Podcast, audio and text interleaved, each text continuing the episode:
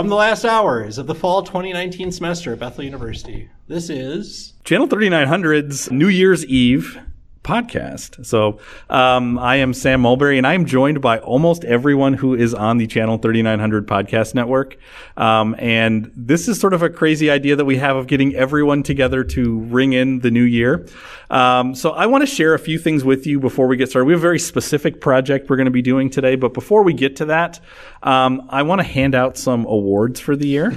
I'm so excited. I spent some time today pulling some numbers um, about the podcast network, and so I, I don't know if you guys are aware of these things, but in the calendar year 2019, we produced 110 podcast episodes. So actually, this is the 111th podcast episode that we put together. 111st birthday. Which That's right. Bilbo Baggins, yeah. That's right.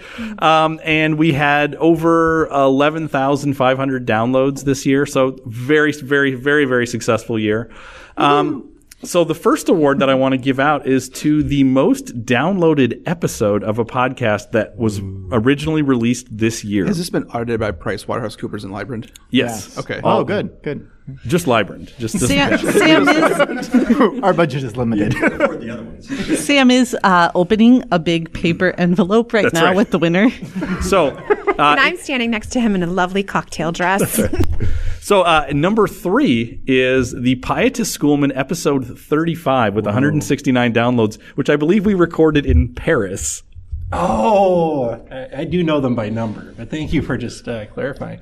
That was great. that was just on our iPhones in a hotel Yeah, Paris. yeah. Uh, the number two was Election Shock Therapy, episode 59, The Politics of Harry Potter, with 192 downloads. oh, I love that so much. Azio downloads. All right, but the winner was Nothing Rhymes with Garrett's episode four, which we recorded in London with 199 downloads. We Wow. need a bigger travel budget for this network. I know. Apparently, if you leave the country and record, lots of people want to listen. So that is that is the award winner for the most downloaded. lot So I'm less episode. hearing we, excuse than that. we had the biggest domestic win then. That's true. I'm hearing. Okay. Uh, the most downloaded show, if you look at just episodes released in uh, in 2019, uh, number four was Bookish at Bethel with 1,288 downloads. that is impressive. Uh, number three is Election Shock Therapy with 1,548 downloads. yep, yep. Number two is the 252 with 1,987 downloads. And far and away, sports here, by the way, 1987. far and away the winner with 2,886 downloads is Tweet Victory.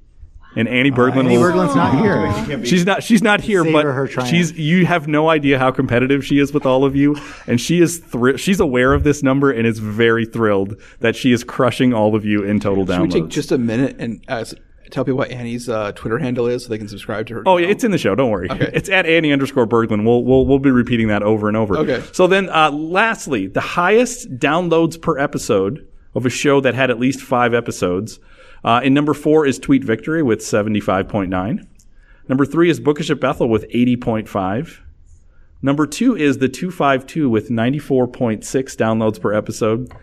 And uh, coming in at number one with 119.1 downloads per episode is Election Shock Therapy. wow. So as I told you guys last time, you need to, you guys need to podcast more in 2020. Yes, yes. But um, I, I, election Sarah year. Shady, public philosopher, is gaining steam. So you all better watch out for the 2020 award It's season. It's. She just didn't qualify because she didn't have five episodes. But if she did, she would be in the mix for that. Um, and then lastly, before we, before we get to our, our, uh, our actual purpose here, um, I always look at shows that reach 100 downloads as sort of a, a, a mile marker. Like that, that's a sign of a really successful episode.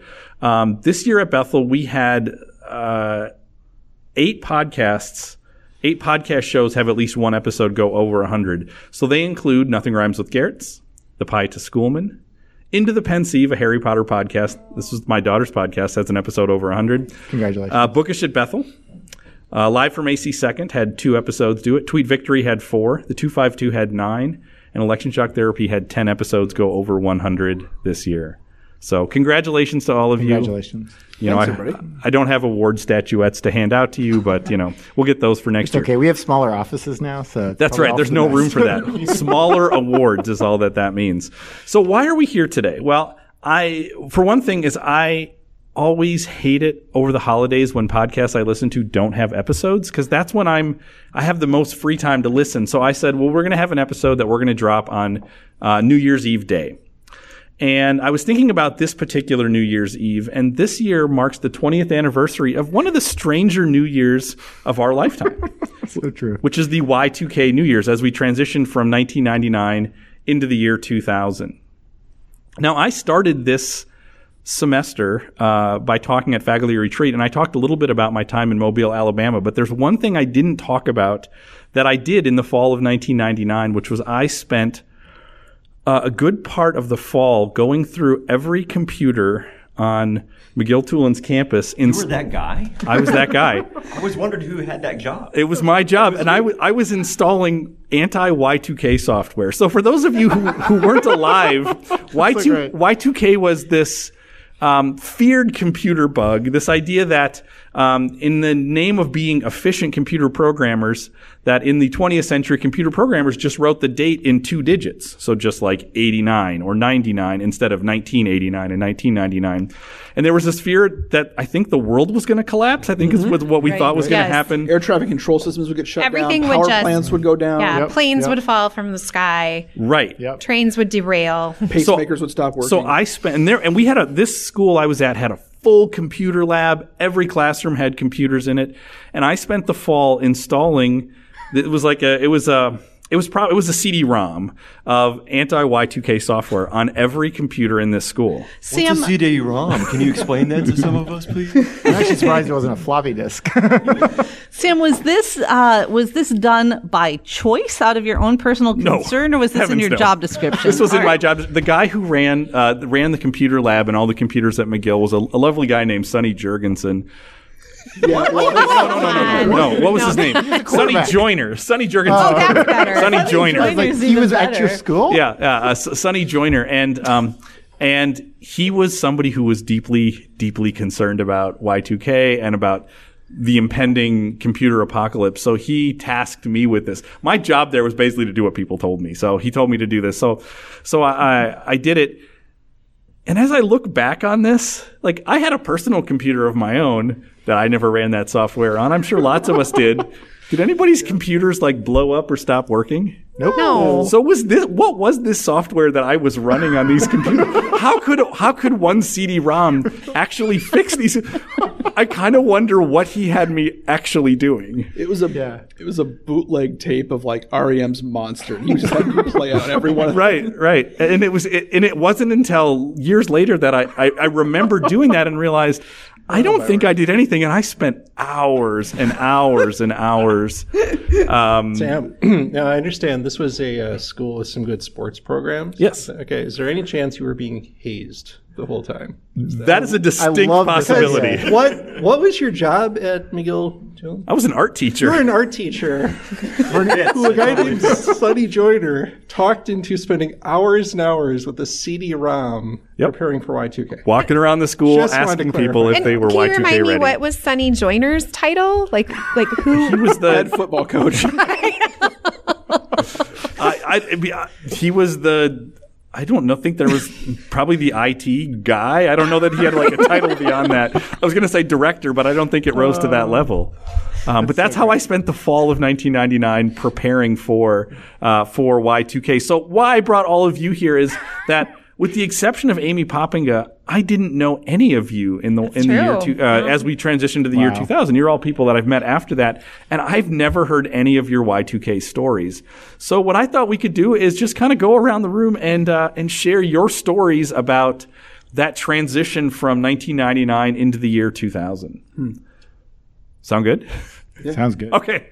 I don't, all of a sudden, you guys got quiet, like maybe you didn't want to do this. Everyone's like, wait, we showed up for that." Is, is this a clockwise order kind of situation? or- Uh, is there anybody who would really like to go first? In that case, we're going to start with Chris Okay, Garrett. well, I can. I actually have a decent Y2K. I'm going to say that with trepidation because it'll let you all down. But um, let me set it. I was in graduate school, and it was my fourth year, so it was my research year. So I basically lived out of a suitcase for all of 1990, 2000. I had been in London for a summer. I'd been outside Washington D.C. the fall, and then I was headed to France for four months on the other side of New Year's. But in between, I was home for Christmas. Christmas with my parents. in Appalachia. And my brother had just graduated from college from William and Mary, and uh, his dream was to go out to Hollywood and make it in some unspecified fashion as an actor slash director of some sort. But like he had a plan. He was he had done a film studies uh, major in college, and he had saved up money in a landscaping job for like six years, and he was going to just blow through his savings and last as long as he could. I love that people like that exist. I know. That that's like a real thing. I mean, like it, it, he had a dream, and he was going to live it out. But my parents were not thrilled with said dream. Really? Why? And I was given the, the, the task of accompanying him to Los Angeles. And uh, in, in payment, they would buy my flight to Paris uh, for this research here. That's a nice try. Hysterical. yeah. Uh, so John's version of doing this, though, is say, essentially at five in the morning on New Year's Day in the year 2000, we're going to get in the car and leave. And so we had New Year's Eve, woke up early. Did you stay up late for the new year? Oh, yeah. Okay. Yeah, it was not smart or Okay. something. But yeah, I woke up. my mom is in tears. We cram everything that John owns Aw. into a Nissan Sentra and, like, in the darkness, set out into Y2K Wow. and, and drove across the country for This sounds like Y2K. the beginning of Cormac McCarthy's The Road somehow, exactly. right? Like no, it was this. It was this.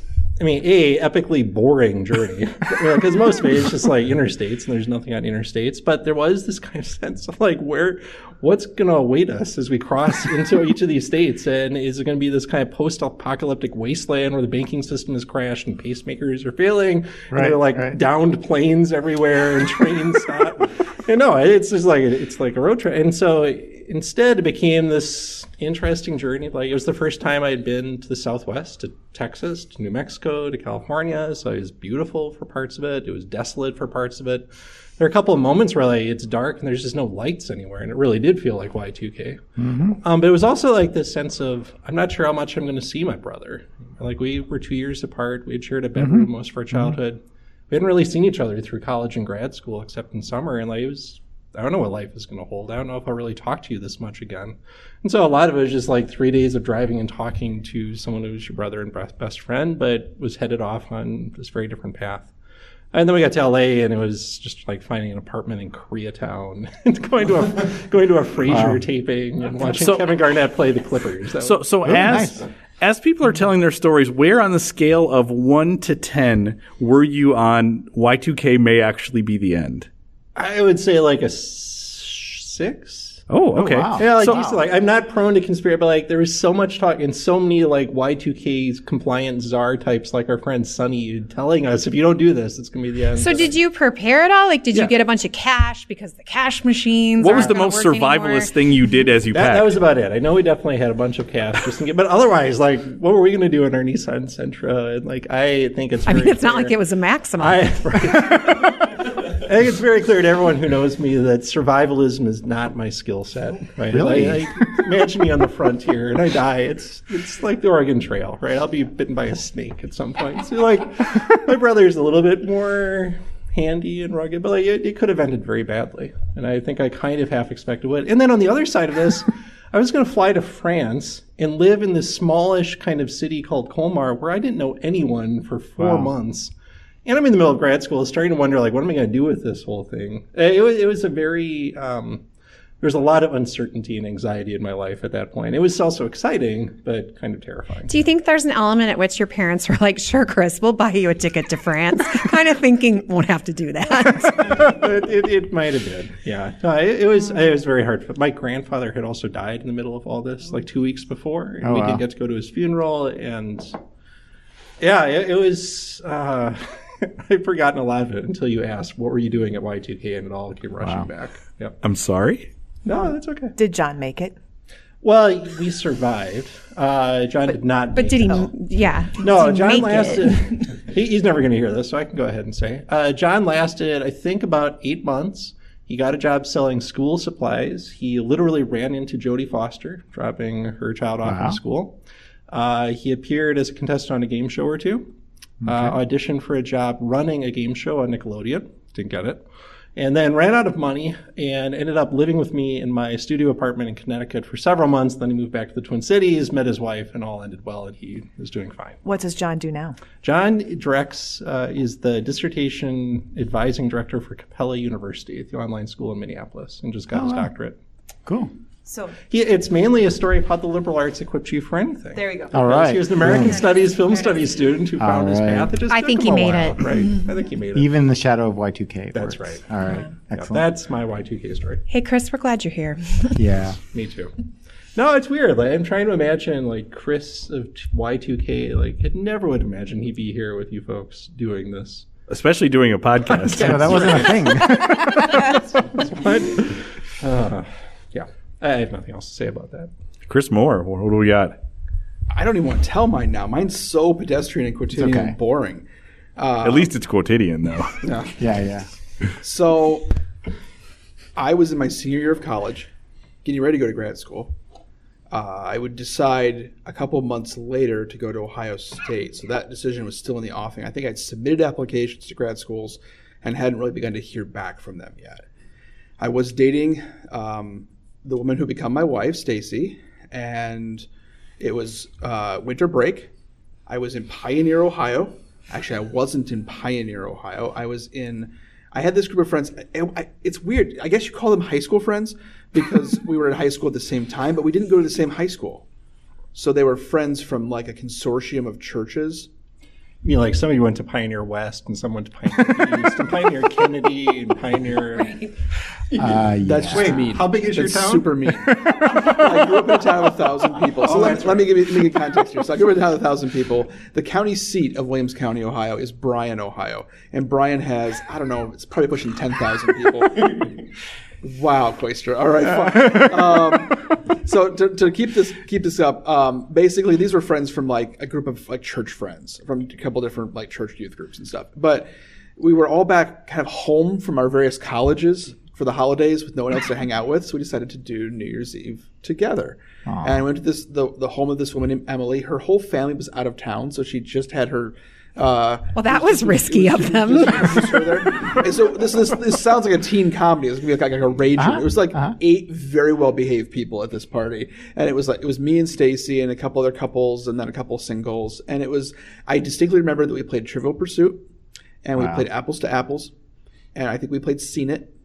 Have you thought about Seen It in a while? Well, that's a very 1999 game I know. to play. yeah. I'm Apples sure- Apples was I'm, big I'm back sure we listened to. Backstreet Boys' "I Want It That Way" and Yep, uh, yeah. Michael I W. Smith. What was it? Mm, in '99, not so much. No, um, but we. Uh, I remember there was a, there was a big ice storm outside, so it was actually the road. We were only you know 15 miles from home, but the roads were kind of treacherous. And I remember we were thinking about like would we have to spend the night there, and like, would there even be power?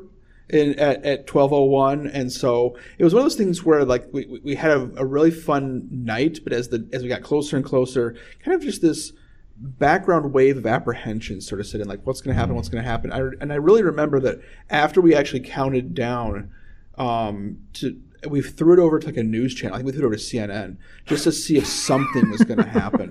So where were you on a scale of 1 to 10 for the world's coming to an i really end? think like a two. Okay. Uh, I, I we at this point we just weren't all that concerned, and once we got through about 15 minutes of news with no apparent like mass explosions, we kind of moved on. Yeah, Nice. that's my story. That's a good one, Chris. Sarah? Uh, I was at like a seven or an eight. Not of the world is going to end, but like something is going to break and things will be really bad for like the month of January and then they'll fix it. So I was like, you need ter- temporary survival skills. Um, Jamie and I were married already at that time, and I was in graduate school in South Carolina, but we, all of our family and friends were still in Indiana at that point in our lives. And so we had gone to Indiana for Christmas. And the typical thing would be that we would have also stayed through New Year's, but, you know, it, everybody was kind of thinking you need to be in your own home on New Year's Eve, lest the looters come and whatever else. but um, so we drove back to South Carolina on the 30th of December, so we could be in our house on the 31st, and and we were prepared. We had gone to the Walmart in South Carolina. It's not Walmart; it's the Walmart, Walmart. and we you know we had. uh canned goods and things if we needed to cook them on our little camp stove. What's the hi- best high end canned good? Like what canned good are you most looking forward to? That's true. Like, which one would Oh. you like save? Yeah, like uh the um oh, not Dinty Moore beef stew, but like the version of that that's chicken and dumplings. Gourmet. Yeah. And then there was also bread and milk, something called, we had no money. So there was also something called pastaroni. And you could buy like a box of it for Oh, yeah. 99 cents Yeah. and add it to boiled water. And uh-huh. then it was dinner. Like, Amy, I'm looking at your face here. Can can you please can you please turn into words what I see on your face? I just, How do you feel about I, chicken and I dumplings? just, I want you to be happy, and I'm not sure that was going to do it. well, um, I enjoy having a larger grocery budget now. um, so, okay. So we had our canned goods. We filled both of our bathtubs with water. That's a skill that I learned from living in Miami during hurricane time. Because if you need fresh water, you've got to store up your fresh water. So we had both bathtubs filled with water. Don't look you at ask- me. You know that I can't survive. Just I. It, look, I would like Anne Marie to comment.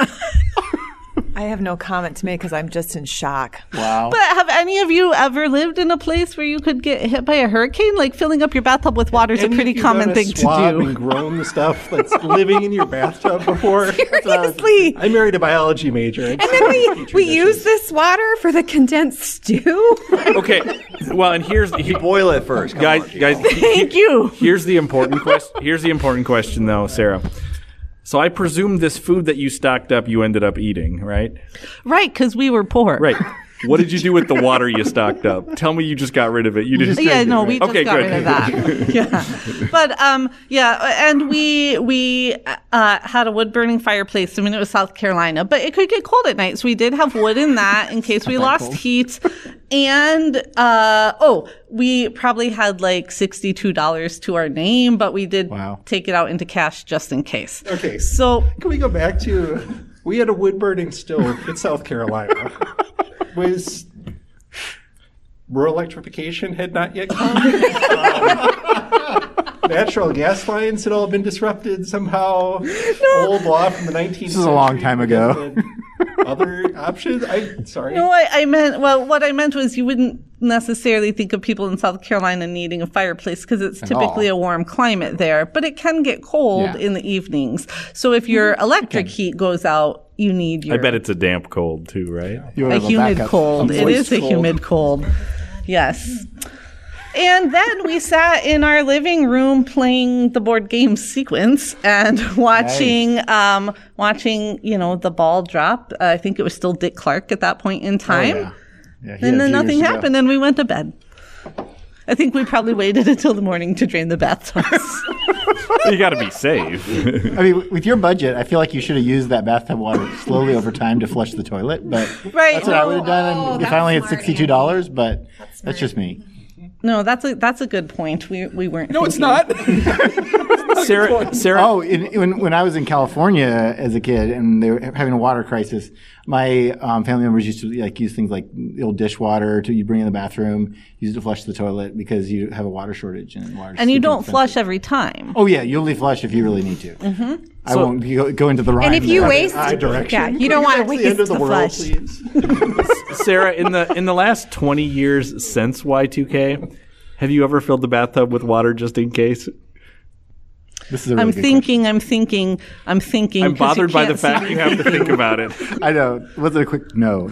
I feel like there should be a reason, yes, but I can't think of what it would have been. I don't really feel So like I'm there gonna should be a reason. No. yes. I mean, in Minnesota, there's no reason. Okay, to. everybody We've got else- a creek in our backyard. Everybody else, percent chance if you went to the shady house right now, there's at least one tub filled with water. It's more than zero. There's some listener out there who's lived in the in in the um, path of a hurricane and knows what I'm talking about. Please write into True. the show. Amy, please save us. okay. Uh, Yeah. So um, I was uh, Sam. You and I had graduated from from college the previous spring. I was a high school teacher at Irondale High School in New Brighton, and um, I remember. I'm going to put my story on uh, all, like a five, and it was a very optimistic five. Like I was leaning towards. You I wanted to kinda, end times? Kinda. Oh, Um, Oh, Well, oh, that's a twist. but because at that point, like, and, and those of us that, all of us that have students who've gone on to be teachers, you know how they come back at Christmas break and they just are like, "What am I doing with my life? This is too hard. I don't want to do this." Well, that's what I was doing. Take and me so, home, Jesus. I had I had I had started to get chronic strep throat, which eventually led to me having to get my tonsils removed. Um, but like I was sick. All, like I just was thinking this adulting is just really really hard. So um, I was going to have to start teaching right after right after Christmas break when the new semester started. I had to teach a class called Area Studies, and they assigned me the continent of Africa, and I didn't have a textbook or any types of materials that I had been given except a blank map of Africa. and um, Which isn't super helpful, really. it's not. And um, It's better than just vague directions. It's over there. that's true. This is roughly what it looks like. song? Oh, well, not at that point. I didn't. Um, I would have used that though. That would have been like a good, that would have been at least half. 54, things 54. No, I, no. Things to do and to explore. In, my Africa. Uh, yeah, um, I totally would have used that for at least one class period. I would have only needed to then make a quiz. That would have been helpful to me at that time. Um, so I remember that my roommate and my roommate and I, I was, I was like going back to work was looming, and all I had prepared was a map quiz. Um, and so I, this is before you could just Google things. And, you know, and my professors, I didn't have a class on Africa. So I did not have any materials and the school had not given me any materials. Wow. So I was kind of in that space of thinking, if this goes right, I won't have to go back. I mean, like at least for two weeks. Like I'm thinking it'll Some be. Some people pray for snow days. Some Yeah, people- I was- praying for an apocalypse day. We didn't. I was praying for an apocalypse day, and so my roommate and I also at the time, um, my roommate and I would pool our resources each week. We would like share groceries. We would, and we also shared like an entertainment budget. Mm. So we kind of sort of functioned as one. And I remember specifically that we were at Papa Murphy's because they were had their New Year's special, and we were thinking like, well, is it a good idea? So we have like thirty dollars you know, to see us through to next week. Like, should we just stock up on these pizzas? Like, would that be the best idea? And then No, we thought, well, pastaroni. well, no, because then we thought, well, if, you know, like if there's no more electricity, which again, I don't know what that has to do with the computers, but, um, like, We were all fooled, right? yeah. Oh no, totally. It was like, what if there's no more electricity, then we can't bake these pizzas. So then we just walked over to Target and Yeah, the bought. wood burning stove you I was could. gonna Well, say, yeah, quite but we weren't in South Carolina. We had a gas burning stove in our townhome in White Bear Lake. So then I, we just thought, like, well, that doesn't make sense. So what we actually did was there used to be a, a- there was a Gap. So we walked to the Gap and we bought a sweater and then we bought peanut butter and we shared that sweater. and then then she went to see some friends and um, I watched Dirty Dancing twice in a row, which is actually exactly how I rang in New Year's of 1997. So yeah. Can you um, locate that sweater now? Well, no, I mean, I know what happened to that sweater, but we shared it and you got, you had to like reserve, like we had many items that you would reserve. You would say like, I want that sweater Saturday. You'd be like, okay. I think we all want to loop back to what happened to the sweater. Well, I mean, I just know that like when I got married, um, You she wore got, the sweater? No, she got that. we, sh- we we we cut it down the middle, and then we, we turned it into a scarf. No, it was a striped sweater, and um and she she took the sweater. She took the sweater. I got the crock pot. She took the sweater. It was it was good. Amicable. Oh, a- very amicable. Still tight friends. I have one other comment to make, and I think that we have buried the part of Amy's story where she was chronically sick with strep throat. And I would just like to say, um, who's making fun of whose germs in their bathtub? That is I- a fair point. I Me, mostly. yeah. Sarah, strep is a virus. I was a I was a I was a strep receiver or a, a carrier. I couldn't help getting it. If it's going to be around, I'm going to get it. It had nothing to do with my bat. What? uh, You know what, Matt? This is not your story. is a bacteria. Okay, it's a bacteria. That's They what. have antibiotics, you know. I'm sorry. Who are you? I know, I'm getting really nervous about us talking about this. Okay, given our, here's our my lack point. of expertise. I wasn't getting strep from my dirty bathtub. I was getting strep from those dirty kids. Okay, let's be clear. You weren't you weren't getting strep from drinking from your dirty bathtub. Correct. Let's also be correct that my bathtub wasn't dirty. All bathtubs are Yeah, dirty. and you know what? Those kids Sarah love that. Africa quiz. All right. So how did the Africa class go? That's what I want to know. Um, it went okay. Um, as long as you stay one step ahead, Yep, which yep. wasn't that hard, but that was the most exhausting teaching experience believe of my, if anything, I mean, I'm not proud of it, but I was 21 and if anything had anything to do with Africa, we were gonna, we were gonna cover it. Those kids love the African queen. They loved Amy, it. before we move Right, on, yeah. Um, Good movie. you were not at Bethel, right? Sam was. You both graduated. I don't think anyone here was at Bethel. No. Does anyone have a No. sense of what Bethel was like in the midst of? No. Like, was there some big Y2K crisis? Did you hear about this as you were graduating? Was there? No, because we, we graduated in May of '99. It wasn't so- on that radar. Yeah. Okay. Yeah, and I mean, like I was still around because I had to come back for various various things in education. But um, yeah, no, uh, no, no textbooks on Africa though. Here, that's what I can tell you. What I, what I want to know is whether like Sonny's equivalent was making Sam's equivalent run that computer program. That's interesting. That's yeah. a good question. You could talk to Bill Doyle about that, maybe. Right, but, but Bill Holmes. Bill Doyle wouldn't have been running it. He would have like been making somebody in art. Some wacky. yeah, right. You're exactly right. maybe Stuart Luckman was assigned Maybe. to make sure that we were Y2K compliant. Do you think that then after that is like when we got TLT? It was like Oh, we need something. Somebody prob- needs to be in charge probably of right. this. uh, Matt? Well, so uh, my Y2K experience that night was utterly normal, just your run of the mill New Year's party. How old But were you? yeah, uh, how old yeah, were were you you? I was a young Concerts? teenager. Let's just put it that way. Um, it was Were you more- allowed to stay up till midnight? Oh yes, it was. It was quite fun. Studying the differences between bacteria and virus. Exactly. Exactly. Different kind of culture. So what, what was more entertaining was the lead up to Y2K. So it was an inter- interesting juxtaposition between the utterly normal um, and the crazy. So my dad is literally a rocket scientist working for a, a tech company. So I asked him, like, in the upcoming year, like, so can we expect the electricity to go off and for the airplanes to fall out of the sky? He's like, no, it's not going to happen. Um, you know, he works with software. He knows this is a non-issue. I think we might have bought one small tank of propane, maybe, and one jar of st- one can of stew. Just one. maybe, maybe. Um, but we we knew some Where people. was your dad in the middle of all this? It seems like he could have headed off a lot. Right, of like shouldn't he have been doing things in places? I love that question. Please answer it. Doing things in places? to save the rest of us. Or at least just let us know not to worry. Couldn't he have shot off a rocket that like put a message in the sky that said not going to happen"? I don't That's think not that's how, how rockets, rockets work. You're thinking of the Goodyear blimp, like a slow. I, I think uh, the Y2K uh, pseudo crisis has a lot less to do with real science and engineering and software, and a lot more to do with the media. Um, but I'll, I'll save those comments for later. I suppose you think Santa isn't real. And neither is the Easter Bunny. Tommy and Sabrina, if you're listening, uh, you can edit that part out. Close your ears, kids. Um, anyway, so, um, but we knew people. We knew some preppers, um, and they were really hardcore. They lived out in the country. They had a large warehouse. They filled it full of food, like dry food. I mean, they went they did, went far beyond the canned goods. Like they had like like massive bags of grain. Hardtack. like and beans, like dried Oh beans. yeah, it was it mm-hmm. was hardcore, and they had they had I'm pretty sure they had like tanks of gas and propane, and it, they went all in. Of course, they have all the food afterwards that they have to eat through or, or sell or whatever. We're having a party with grains. For the whole county. Yeah. So, but yeah, so uh, we we had a very normal Y2K, but the buildup uh, was was amusing to say the least.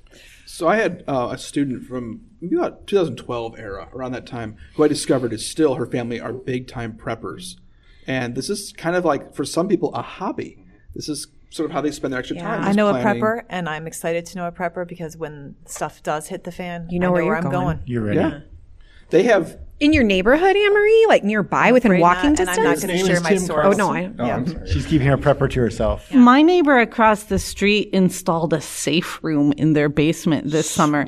It came on a truck and then was like dismantled and rebuilt inside their basement. And we all just watched from our kitchen windows thinking, but it's just Lino Lakes. So that's the thing. Like, if you're a prepper, aren't you going to be like profoundly disappointed if something doesn't happen? Like all this stuff that I bought, like Right. I, I want to be able to. I was use more it. thinking like, what if you don't like the other preppers? And that's like who you're left with, and all the good people are gone. That's why preppers have to use the buddy system. That's right. They do. You need someone to be in it with you. That's true. That's a very good point. Andy, well, how about you? So Were you in the U.S.? I was. Okay. Yeah, I was in the U.S. I was in college. I was a sophomore in college. I just finished my first semester at State University.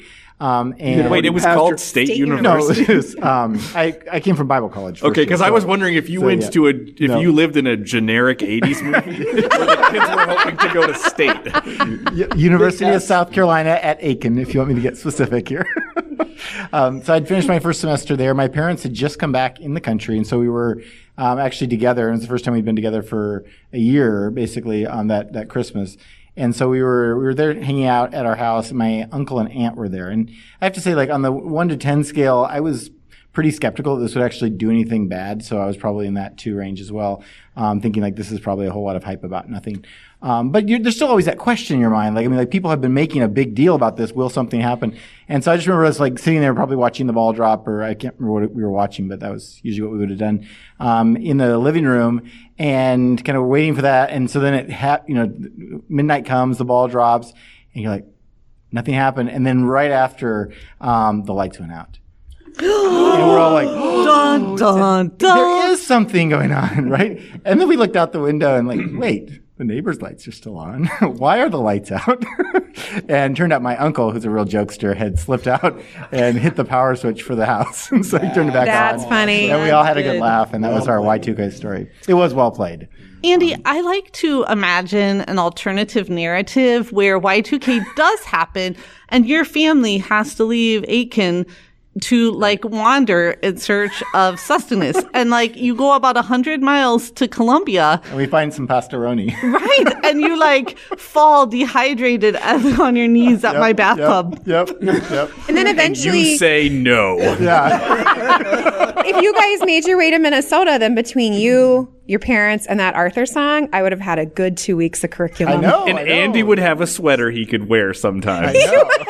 I. Sometimes. I could have come in and shared stories. That would I have know, covered it quite a would have lot. been great. Sorry I wasn't there for you, Amy. I know. You are now, though. That's what matters. Better late than never. Amory, Well, I was thinking that I was a zero in terms of my concern about Y2K, but I was. You're not a zero. I, yeah, I was thinking though, like I actually had to fly home over Christmas break from Los Angeles to Grand Rapids, and I do remember vaguely making plane reservations so that it wouldn't actually correspond mm. with like New Year's. there it Day. is. It comes out. So there, there was. So you were like a point five. yeah, probably. Oh, yeah, That's good. Because I good. basically, in terms of other preparations, I locked my apartment, and that was pretty much it in terms of preparation. I always lock my apartment. Yeah, and I, I and it was Los Angeles, so yeah, Oh wow, yeah. I did Right. lock my apartment. Um, and so I thought I would have a Y2K story because you know everybody does, but then I just couldn't remember. And so I actually this morning went down to the basement and um, pulled out my box of journals and consulted my Wow. journals to see. Way to if go to I the had- primary sources. I know, I Anne-Marie. did, Good historian. And so I, I, I, I pop out, I find the journal for like 99, 2000. There's nothing, not a word about New Year's Eve. The closest I can get to New Year's Eve is like January 14. I'm back in Los Angeles and I'm writing, I am so glad to be back in Los Angeles. Christmas break was a total drag or some such thing. but that's more of a Grand Rapids thing, right? Maybe. Right, right. And then I mentioned that I had seen a couple of people. So I actually contacted the two people I had mentioned who were good friends. So I, I contacted my, my best friend Deb and I was like, Deb, what were we doing for New Year's Eve? And she's like, I have no idea. so again, totally not any sort of like No real exciting. I kind of feel though. Okay, so now I'm I'm just going to start stereotyping, Mm-hmm. but right, Grand Rapids, very Calvinist Oh. town. Of course, you're doing nothing because what will come will come. come, It's right, right. yeah. There's no point in prepping. That's very Yeah, that's true. true. And then the other person I saw is my now brother in law. And I sent him a text saying, Was I with you New Year's Eve? And um, he didn't even respond to the text. So clearly, clearly nothing. Of, my- Listeners, if I- you I- know where Anne Marie was Yes. on New Please Year's Eve. Can I make a, a, a bookish callback here, Anne Marie? what's that? Can I make a bookish callback here? Um, sure. So if Y2K actually had been a thing and it, it turned into kind of like a canticle for Leibowitz kind of situation, could we we could easily imagine Grand Rapids, Michigan becoming like a center of culture and society that survives uh, a global Mm-hmm. apocalypse, right? They would kind of cobble together the necessary society and knowledge Oh, and think learning and prosperity Yeah, for to sure. kind of continue human society. I think right? Grand Rapids is lovely. Isn't Grand? Rapids? I think yeah, that's it where I'd is. head. Yeah. You know? well, and, and so Deb said that the, the the possibility that she has in her mind is that we are maybe at her apartment watching La Femme Nikita. Um, That's so much cooler than Dirty Dancing. no, but it's really not because I think it was the television series, not even the movie. So That, that was my question. I'm sorry. So my Y2K story. I told you about my build-up, but not my not the actual Not the story. um, not the actual evening. And my story's not great, uh, not great either. But I'm the last one, so I will close the show. um, so my wife, I wasn't married at the time. Um, I was almost engaged, but not quite. Um, like I had- half halfway. We got engaged that engagement. summer, the following summer. So I had come back up. Is that like being a little bit pregnant? Like, No, we just weren't engaged yet. I know, but you're like we were almost. It's just funny the Yeah. way Was that there He was approaching the involved? time of life. You guys was are engaged. historians. You don't know how time works. like, like, like you could Ah, say, you could question. say in like December second, uh, 1941. It was almost per, the almost the attack on Pearl Harbor. Like we were almost to that point in history. We were almost to the point in my personal history when I was engaged, but not yet. So. we had the girl, we had the plays. So, um, so I had come back from from Mobile, um, and and I was with aunt, my wife, future wife's family. For New Year's. Almost That's right. family. Almost. Yes. Uh, and and they have a cabin up in northern Wisconsin, pretty close to the the UP border uh, with Michigan. And we had, I think, just about every member of her family were up there. We probably had about 25 people up in this cabin. Um, and, and uh, we had a big party. It's the, I'm not somebody who ever dresses up like in a costume, but we had to come dressed as your favorite, or as a historical figure from the last thousand years. Um, so I just put a big weird like, stipulation. was that like a hard stop on that? well, because it was the end of the millennium. So you, Oh, anyone right, from the millennium. So like my father-in-law was I dressed. know. I just got that. Yeah, my father-in-law was dressed as Martin Luther. I put a big bandage on the side of my head and went as Vincent Van Gogh. It wasn't a very good costume. we had a we had a, a trivia night, um, which my team won, which is important to Of me. Of course they did. Um, and around uh, 11:30, I this is going to sound familiar to you, Andy. Um, around 11:30, I turned to uh, Jim Limberg, who is my wife's uncle, and I said to him, "Jim, is there a switch that will shut off the power to this house?" And he said, "Yes, there is. Let me show you." So, um, so he, Jim, Ann, uh, Ann, and I all kind of colluded on this. So I slipped into the basement as people were starting the countdown. Um, Ann was videotaping everyone, Oh, and every nice. there's there's 25 people in this cabin in the middle of nowhere. They hit three, two, one, and I hit the power, and there is this sort of combination terrified and excited scream like wow something happened. The end is not and because because we it wasn't like we were in a neighborhood like you looked outside and it was just dark. Right. and it took a while before people noticed like oh if i look way across the lake i can see a light there so Yep, so we, yep. we we provided people probably with about seven seconds of genuine terror and excitement Nice. and uh, yeah that was that was my and then i went to bed i'm sure because why would i be up that late but um, but that, that was my uh, that was my y2k So did you ask them how they what they thought and felt in those seven? Like it is an interesting kind of test. Like you Oh, really yeah. think genuinely the world in some way is Yeah, being yeah. disrupted or ending. Yeah, I mean, th- there there were some people whose initial response was, "Oh, someone's playing a joke," but there were other people because it depends on what you were primed for. If you were a, Right, right. if you were a zero, a one, or a two, someone's playing a joke because your brain is set towards this isn't going to happen. But if you were a eight or a nine and the power went out, it's, Fill those tubs. yeah, it's like it feels about, It's too late at that point. right. You start dunking on people because you're like, guess who has two bathtubs full of literally water? dunking. That's right. so, um, so yeah, it so that was it was a very fascinating, uh, very fascinating moment, um, and it will, you know, that was I think my first um, contribution to like Barry Lindbergh family lore is that cause, that I had that idea to do that. So that's how I ingratiated myself to my future in-laws was by um, making them think the world had come to an end. nice. It's interesting how we haven't had, you know, I mean, like, there's no other experience in the last 20 Yeah. years, I think, where, you know, it's because it was the anticipation, it's the buildup, Certainly. it's the knowing. And nothing else has happened. Yeah, yeah. And I was clearly I was like a, a one or a two on the um, on the the scale myself, even though I spent the fall preparing for it. Right. This was against my will. When you were preparing, I'm just curious of your state of mind. I mean, when you were you like, I gotta hurry and finish these, No. or were you like, I didn't finish about eight of those? And no, I thought I thought it was pretty dumb, but I'm like somebody who, if you give me a task to do, I will do it. So I proudly told him everything's clean, everything's we're, we are ready. Even though if I really thought about it, I, I again I don't, and I was a computer science major for a couple of years. Like I kind of know how computers work. I don't think you can write a program that just fixes all of this because every computer is different. I wanted, I, I desperately want to see that program that I was running. It's they basically just sold a placebo. I also want to know how much they spent. Yeah. Clearly, he used oh. part of his budget to be like, we are going to be ready for Y2K. Yep. Sonny, if you're listening, you're a great guy. I would kind of like to know where Sonny is now. I think he's happily retired. The last I checked.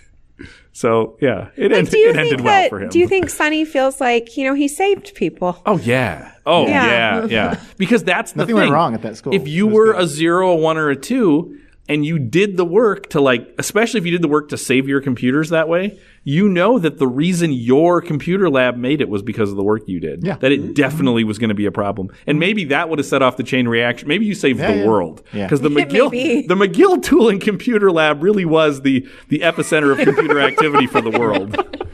Whole financial markets would would oh. fall and rise depending on what happened in there. So, thank you so much for uh, for coming uh, and sharing your story with us today. And, and honestly, thank you so much for all of your contributions to the Channel 3900 um, uh, podcast network. This has been it's it's I, I, it's a delight to work with you guys all of the time uh, every week to record with you guys. Um, it's absolutely the most fun thing that I get to do. Uh, I want to remind listeners to subscribe to Channel 3900 um, on iTunes, Apple Podcasts, Stitcher, Spotify, or wherever quality or even mediocre podcasts are found. I think you can find us. Um, leave a five star review, that helps. Uh, tell a friend, tell your enemies. And for heaven's sakes, tell someone in Arkansas. Sonny Joyner. Tell someone in Arkansas because it is now, we got a download from Oklahoma. It is now the only state that we've never had a download from. Why did they hate us in Oh. Arkansas? Exactly. And here's the weird thing. Like, Chris Moore, I'm looking at you. We have a download from Malta. Malta has about 500,000 people. There are 3 million people in Arkansas. If we can get a download from Malta on the other side of the world, can't we get one person in Arkansas to listen? What so, if the person that downloaded from Malta is actually from Arkansas? and was vacationing. Yeah, They didn't keep yeah. listening then because they only downloaded one episode, and it was probably a nothing rhymes with Garrett's when we were in I, Europe. I and- bet Malta was a VPN. Just saying. So. I no, I think there's a I think there's a seven year old boy in Malta who's really into election shock therapy. Yeah, it's the Harry Potter episode. That could be. Uh, follow at Annie underscore Berglund on Twitter. Anyone in this room, if you have a phone, even if you don't use Twitter, she needs the followers. She wants the followers. Anyone who hears my voice should be following her. Uh, and you can contact the network uh, by emailing us at channel3900 at gmail.com. So we are going to close the show um, in a minute here by uh, kind of going around the table and giving everyone's uh, sign off. And then after that, um, we're going to travel back to the year 1907 to hear the rich public domain tones of Frank Stanley performing, honestly, one of my favorite songs, Auld Lang Syne. So for all of us uh, at the Channel 3900 network, You've been listening to the 252. You've been listening to Election Shock Therapy. Go Royals. This has been Sarah Shady, public philosopher. Do some good in the world today. And you've been listening to Bookish. at Bethel. Good old acquaintance be forgot and never brought to mind. Should old acquaintance be forgot